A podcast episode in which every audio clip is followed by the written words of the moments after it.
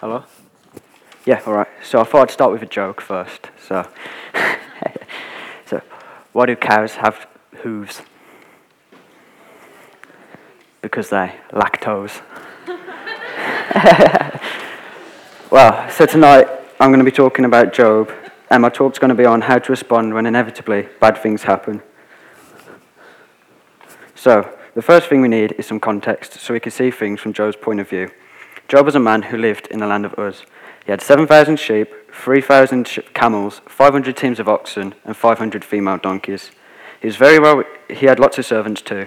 He was very well respected, with even princes daring not to speak in front of him.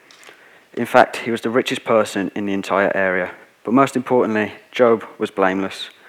He loved God, but he also feared him and stayed away from evil, and would even give offerings to purify his children so they were blameless too. So we can see how much of a good man Job was, and in fact, God thought he was the finest man in all the earth. So why would God want to punish such a good person? So Job, Job was written to answer the question left by the two pre, the previous two wisdom literature books, Proverbs and Ecclesiastes, which was, Is God wise and just? Now at the beginning, God at the beginning of Job, God was challenged by Satan that Job only loved God because of how rich he was and his wealth and power, and that he would curse God if everything was taken away from him, including his health. God accepted with one condition his life would be spared. So Job had everything taken away from him, including his health, yet he did nothing wrong. Well, how would you react? With all this in mind, it wouldn't be surprising if you were angry, annoyed at God, or even cursed him. It'd be a challenge to not question God, or maybe even, or maybe, uh, even feel resentment towards him. Despite all the challenges he faced, he did his best to please God and refrain from sin.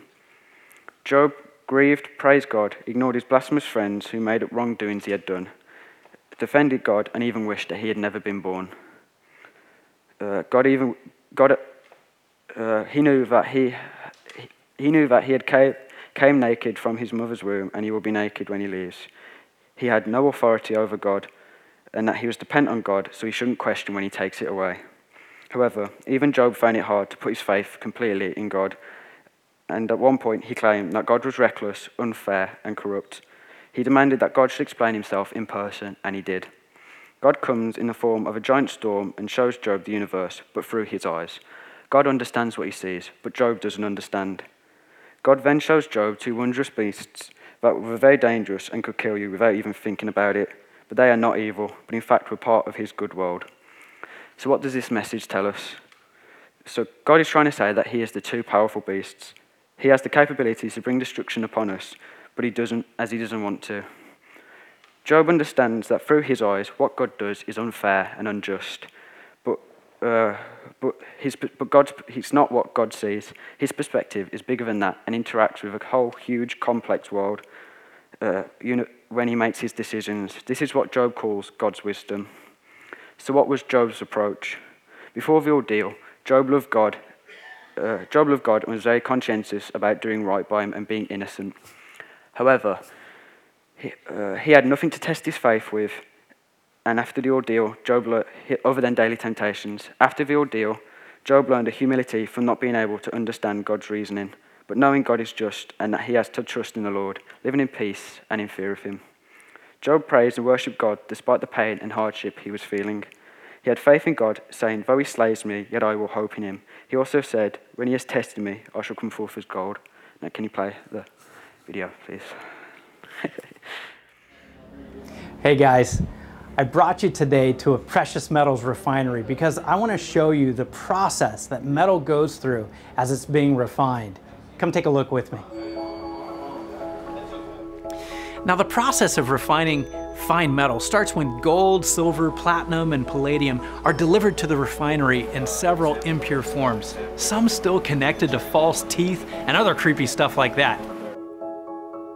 The lots of precious metals are weighed and tabulated, then the lots are combined with flux, which looks a lot like you're actually making matters worse by pouring a bunch of dirty sand in with the metal, but it's actually a very important ingredient.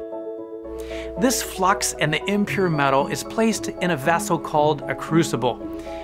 This is made from material that can take the heat better than the material inside it. So the crucible is then put into a melting furnace that transforms the metal and flux into a molten material, usually within 30 to 45 minutes. The crucible is then removed and the molten material is poured into a mold, sometimes shaped like a brick or other times like an inverted cone. Especially when they use a lot of flux in the cone shaped mold, the flux fuses with the undesired matter to form a slag that is lighter than the precious metals. The slag naturally floats to the top of the mold, leaving a pure button of metal below. You can then easily separate the metal button from the slag. Once the whole lot has been melted and sampled, it's then remelted and recooled into grains about the size of BBs in order to speed up the extraction process. The grains are then placed into a mantle where an acid solution is used to dissolve the metals into a liquid form. Once the metals are fully dissolved, chemists use other substances to induce reactions that extract the exact metal they are looking for. The results are that you end up with an absolutely pure piece of gold, silver, platinum, or palladium. Now, this process, although it may seem a little foreign to your typical day, is actually something that you need to understand inside and out. And here's why. The Bible, when it talks about God testing us, it doesn't use the definition for testing that we automatically think of. When we hear about tests, we think of exams and quizzes to see how much we've studied and how well we can answer those questions at a moment's notice. But man, have I got some great news for you today. When the Bible says that God tests us, it consistently uses the metallurgic term for refining precious metal. God does not test you to see how much you know or to find out where your breaking points are. He knows you inside and out. He knows the beginning, middle, and end. He already knows more about you than you do. So that's obviously why the Bible doesn't say that God is up there testing us like a difficult to please teacher at finals week. He's doing something completely different. He's trying to make you more precious. He's trying to make you more valuable, not in His eyes, but in the eyes of everyone else around you. He already values you so much that He paid the ultimate price to buy you back from the enemy. He's not testing to see how serious you are. He wants to purify you, to remove all of the things within you that are holding you back from the revolutionary that He created you to be. That's why you might be going through an experience right now that you feel like the heat has been really turned up in your life. Watching the refining process probably reminded you of this past year with all of these extreme conditions of heat, cold, and acid. Just know that you are safe as long as you are in God's crucible. He can use even these fiery trials to help you become more like him and to begin to see that with each stage of the process that he is strengthening you and healing you and purifying you in a way that will help you lean confidently into the indestructible arms of your loving God. So let him refine you a little bit more today. And don't get scared when he turns up the heat. He's just making you more precious.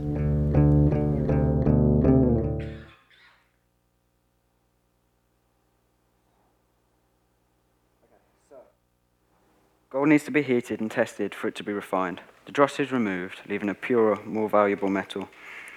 When the dross is removed, the gold is reflective, so the blacksmith can see its own reflection in it. So when we are tested, it is a chance to show how pure, how pure we are and show God's working in us. Others can see God when we are test, uh, see God working in us uh, when we do good or show strength. This is something that Job did. His so-called, his so-called friend Eliphaz said, Think you how you have instructed many, strengthened feeble hands. Your words have supported those who have stumbled. You have strengthened faltering knees. This shows that by enduring suffering through God, we can help others do the same. So we should be grateful for God's mercy, his gifts, and be strong in the will of the Lord. And when we are tested, we should trust in the Lord and know that he is just and we shall be rewarded in our hardships.